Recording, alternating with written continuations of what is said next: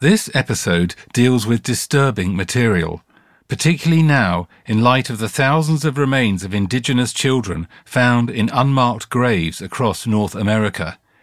We discuss the discovery of mainly indigenous human remains, including those of children, and a description of the state in which some of those remains were found.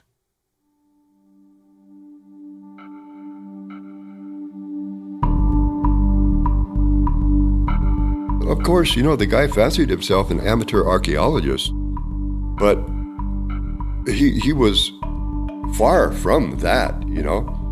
Grave robber, you know, a ghoul. Uh, that's what the guy was. I believe, as far as his collecting goes, I think to him it was the challenge of discovering uh, humans' past to preserve it so it's not lost to the ravages of time. We still have museums, institutions, grave robbers, collectors, auction houses today that do everything they can to keep these items out of the hands of the peoples that they came from. So it is quite ironic, this idea about historic preservation and that it benefits only the colonizer and the colonizer's institutions. An Indiana man who amassed a vast collection, thousands of items from around the world for over seven decades, some of it displayed in his locally famous basement museum, some hidden behind closed doors.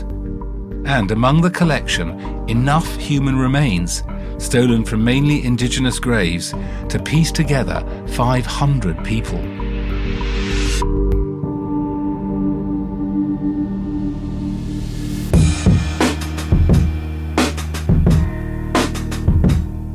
Hi, I'm Ben Lewis. Welcome to Art Bust Scandalous Stories of the Art World. I've been writing and making films about art for over 20 years. The art world isn't just high culture, big money, and creative genius. In this series, we uncover the ugliest crimes, the biggest scandals, and the murky in between. Today, we conclude the story of Don Miller's basement and the FBI takeover of his farm that made international news. I was not prepared to open boxes and cabinets and continually throughout the day encounter more and more human remains. That's all we were, was dinosaur bones to the guy. You know, but to us, those are people. It's a contemporary story rooted in colonialism and part of a history of stealing indigenous human remains approved and encouraged by various institutions, including museums.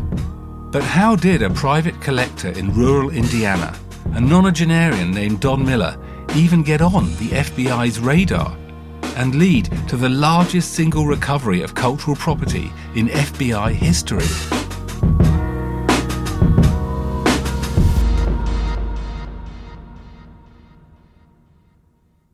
So 2013, uh, I think it was the 28th of October, and I was at home uh, having dinner with my wife and children. And so my supervisor calls me and she says, Hey, we just got this complaint that came in. Agent Tim Carpenter is the head of the FBI's Art Crime Division, and he's talking about the day he got the biggest tip of his career. A tip that would prove not only a legal minefield, but a moral one, too. It alleges this guy, a collector of artifacts, and he's got this really massive collection of Native American stuff. And the tip also alleged that these were all stolen and looted. The tipster initially told us he thought that there were 200,000 pieces in this collection. And th- that's just stupefying. Like, what kind of a collector would have 200,000 of anything? At first, Carpenter was skeptical. We're always concerned about poison pen, right? A poison pen is just basically where someone alleges a bad act for the mere purpose of getting someone in trouble. They're just really angry and they have, you know, they want revenge or whatever. But it was when the anonymous tipster mentioned human remains that Carpenter took this potential poison pen seriously. I think that was that pivotal moment, right? That was that uh, that moment in your life you don't see coming, and you know you make a decision uh, that you can't possibly calculate the ramifications of. At this point, no one had any idea that when Carpenter was finally able to open doors this collector wanted kept shut, that he'd confront a horrific reality. And what the repercussions of finally seeing Don Miller's entire collection would be especially on the mainly indigenous communities called to collect their artifacts and their ancestors.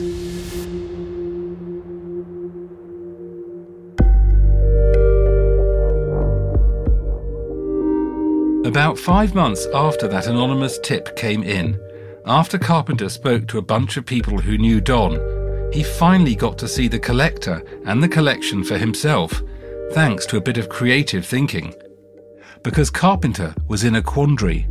He couldn't just walk in without a warrant, and the information he had wasn't enough to get one. As luck would have it, the FBI had been out to see Don Miller years before on an unrelated matter, something Carpenter says is classified and that he can't talk about. So Carpenter hashed a ruse, the first of two that got him in the door he asked the agent who went on that previous visit to Don's farm for a favor.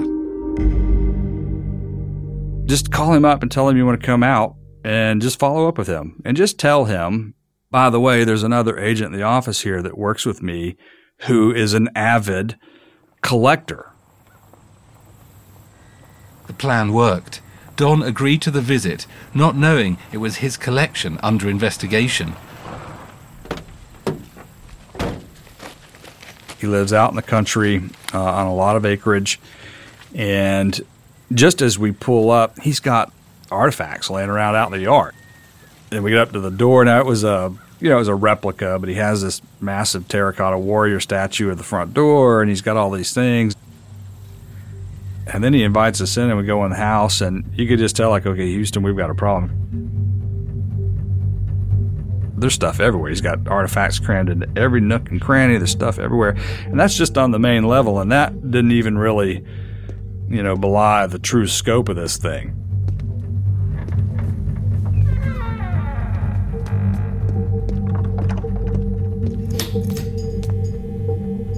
And then Don takes Carpenter down to the basement.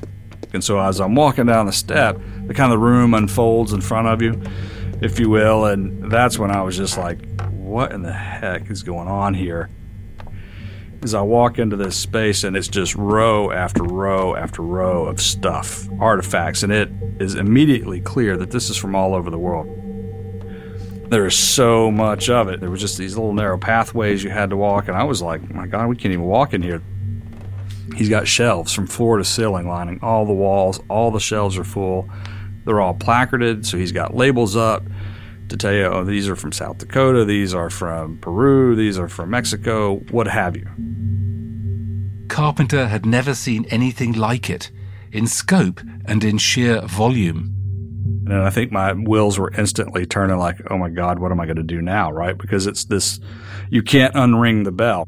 I'm here, I'm seeing it. There are clearly problematic pieces in here that are likely illegal. Carpenter was pretty sure Don Miller acquired some of these artifacts through unauthorized digs and in violation of several state and federal laws and international treaties. Laws and treaties that clearly say the removal of artifacts and cultural goods from their place and country of origin is illegal. And even though some of Don's collecting happened before these laws and treaties, when it wasn't necessarily illegal to have an Egyptian sarcophagus or pre Columbian pottery, Don's collecting continued after they came into effect. While all of this was running through Tim Carpenter's mind, Don Miller was walking the agent around the room, very at ease among his collection, leading Carpenter from display case to display case. He was giving me statements along the way, right? He was making statements that incriminated him in this illegal activity because he was happy to tell me he dug this up on this reservation and he, you know, I was in Haiti and I I took this, you know, cannonball out of Haiti and put it in my luggage and I'm just soaking it all up. You know, I'm just talking to him like, oh, that's fascinating. What about this piece? But Carpenter knew there was some stuff Don wasn't being all that open about. One of the interviews I conducted with a family member about how Don had been in New Orleans. Uh, he frequented New Orleans, and he had been down there after a flood. And you know, and this happens in the South, right? Sometimes when the the waters rise and caskets will come up out of the ground. So, uh, according to the story, you know, Don had found one of these caskets had floated up and opened it and took the skull out of the casket and brought it home with him. It was very dark, and you're kind of like, what? What in the heck is going on with this guy? Like, what kind of guy is this? You know, look, Don was friendly. He was very nice. He was cooperative. He wanted to show off the collection, but I did take away, like, something that I noted that first day is we didn't see any human remains as he's walking us around his kind of collection space, if you will. Now, there were doors that were closed, uh, but remember, we're there as a guest, right? On his, you know, he's going to show us what he wants to show us. The family member who told Carpenter about the New Orleans story had shown him pictures of skulls on a shelf. Carpenter knew he had to come back. He still did not, on that second visit, still did not show us these rooms that had the human remains in them right? But on this second visit, Don did show Carpenter another room. And so now we, we did go into one space that we didn't see in the first visit that had some bowls that he basically like uh, a hodgepodge where he had put like there were some teeth and all kinds of stuff in these little dishes. It wasn't a human skull. It was teeth in a bowl. But it was enough. We feel like we have probable cause, right? We have these few things that we've seen. Uh, we have all of these witness statements from people who have seen those other rooms. You know, on one hand, you're dealing with this guy and he's super nice and he's really intelligent and he's got this really amazing background. This guy, some would consider a hero, right? Because of his time with the Manhattan Project and all of these things that and then we're getting all these other kind of allegations and we're we're corroborating it right and we're finding evidence that these things might be true and so what kind of guy is this right who does that who goes and opens up a casket and pulls somebody's head out of there and takes it home i'm kareem maddox and i've been playing basketball since i was four years old this year i'm training for the tokyo olympics and wondering what it means to be an Olympian. We didn't want to be used as some sort of political tool. And what the Olympics mean to all of us. If one of us can win a gold, then it will mean a lot to the people all over the world. Because the Olympics have always been about more than just sports. I do think that I achieved my greatness here. Subscribe to The Greatness with Kareem Maddox. That's me. Produced by USG Audio and Transmitter Media.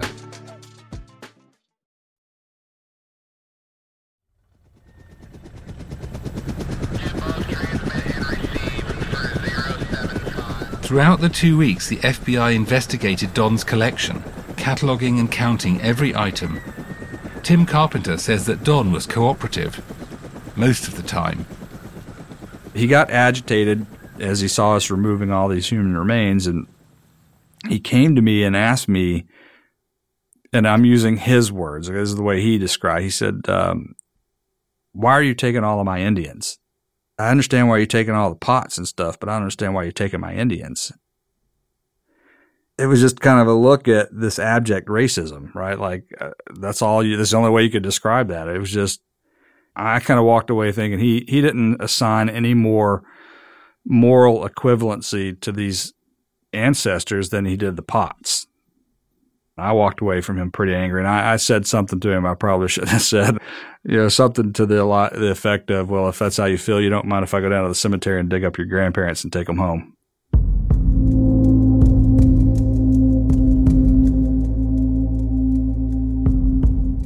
At the end of their two week operation, after counting every artifact and object in Don Miller's collection, our ultimate count was right at 42,000. That includes 2,000 human bones. The FBI confiscated 7,000 items that they suspected were taken illegally. that violated national or international laws and treaties. That included all of the human remains. Surprisingly, it isn't necessarily illegal to possess human remains in the US, and in Don Miller's case, it would have been next to impossible to figure out what was taken illegally and what wasn't. Don actually handed over his collection to the FBI voluntarily. It wasn't until 1990, after decades of lobbying by Native Americans, that a law was passed to specifically address the looting and repatriation of indigenous remains. It's actually not surprising that we need a law to protect Native American uh, ancestors and other belongings because this country was founded on the dispossession of Native people. So for me, it's not surprising, and I'm, I'm grateful that the law exists. Shannon O'Loughlin is a citizen of the Choctaw Nation of Oklahoma and is the executive director and lawyer for the Association on American Indian Affairs. What is surprising to me more is that after 30 years of having this law, that there are still institutions and peoples fighting against the repatriation, even understanding the horrid, the horrendous history of taking and, and theft of Native American belongings and simply refusing to give them back. That's what surprises me. But the Native American Graves Protection and Repatriation Act, or NAGPRA, is limited. It doesn't provide protection for those same types of items that the federal government has declared are sensitive items. If they're held by a private individual or an entity who hasn't taken any federal monies. So that crucial law didn't apply to Don's collection of human remains. Instead, the FBI had to rely on a hodgepodge of other state and federal laws around how and where Don did his digging.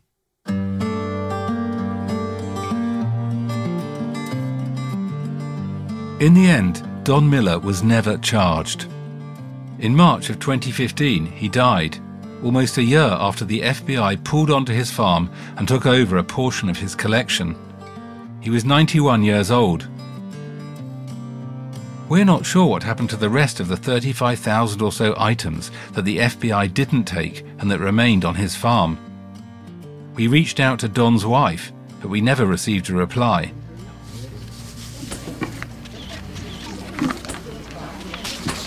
Thank you very, very, very much for, for all the work that, that you have done and for uh, for recuperating these archaeological uh, pieces that, that are part of our heritage, part of our history, part of what uh, we are as Colombians.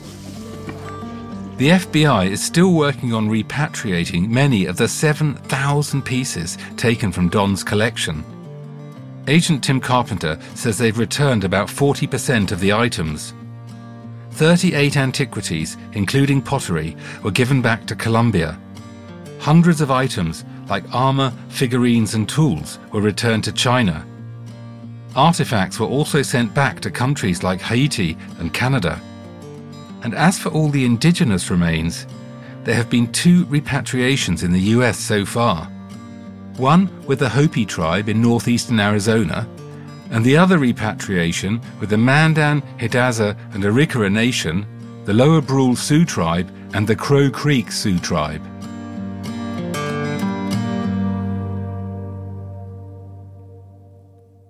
We reburied some of the remains in uh, South Dakota on the Crow Creek Reservation because uh, that's where the guy had gotten them. Pete Coffey Onefeather is a former historic preservation officer for the Mandan, Hidatsa, and Arikara Nation. That was on the Crow Creek Reservation. The, um, the tribal government there uh, gave an acre of land in their buffalo pasture. Kind of fitting.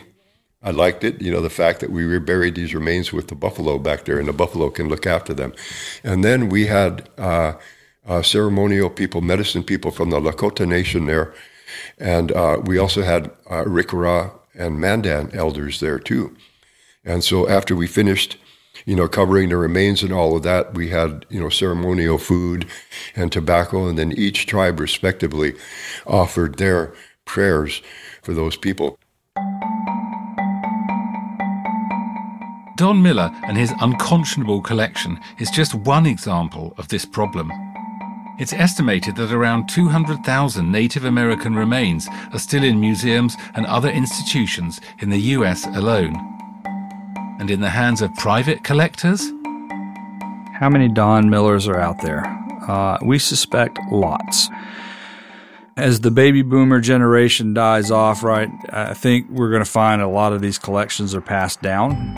And uh, the younger generations we're seeing it uh, where folks are like, well, I don't want anything to do with this stuff. And hey, FBI, can you come and tell us what to do with it? The sad reality is that grave robbing and disturbing indigenous remains aren't things of the past. There's still a market for Native American remains and cultural objects.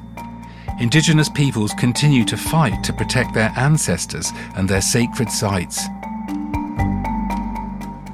I don't understand why there hasn't been a stronger change of perception in American culture about Native American items and objects. Still today, there are, especially in the spring, there was just this slew of auctions, both domestically and internationally, selling sensitive uh, Native American objects. You know, those auction houses, those collectors won't talk with us. They refuse to. They want the commercial value of those items. As long as there still remains any kind of commercial incentive, they'll continue to be looting and grave robbing.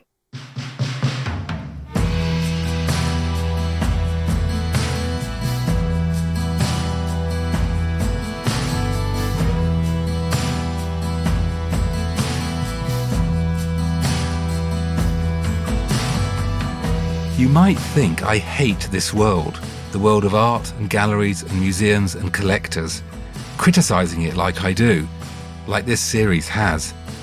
But actually, I love it deeply.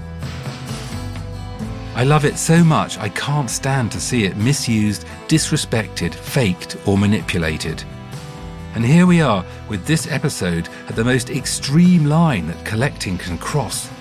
The body parts of people from one culture dug up from their graves by people from another culture. It's the most gruesome crime you can commit in the fields of art, artifacts, museums, and collecting. And after a long time covering this world, a lot of change still needs to happen, especially as Shannon said around indigenous remains and artifacts. And it needs to happen faster. I also think we're getting better at understanding when collecting goes too far and when we step over the legal and moral line. In a lot more cases, we're less likely to say, the past is the past, what's done is done, and more likely to say, it's time to right the many wrongs done in the name of art. And there are still many wrongs. When it comes to art crimes, scandals, and the murky in between, we've barely scratched the surface.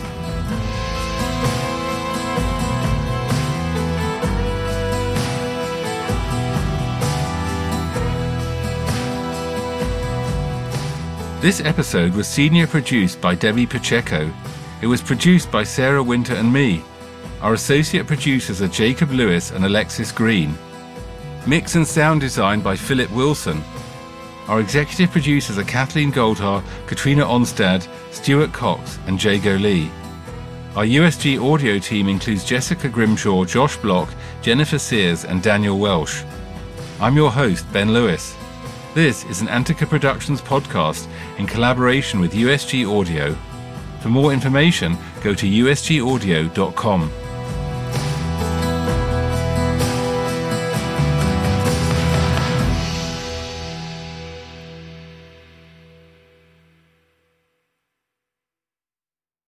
One, two, three, four. Those are numbers. But you already knew that. If you want to know what number you're going to pay each month for your car, Use Kelley Blue Book My Wallet on Auto Trader. They're really good at numbers. Auto Trader.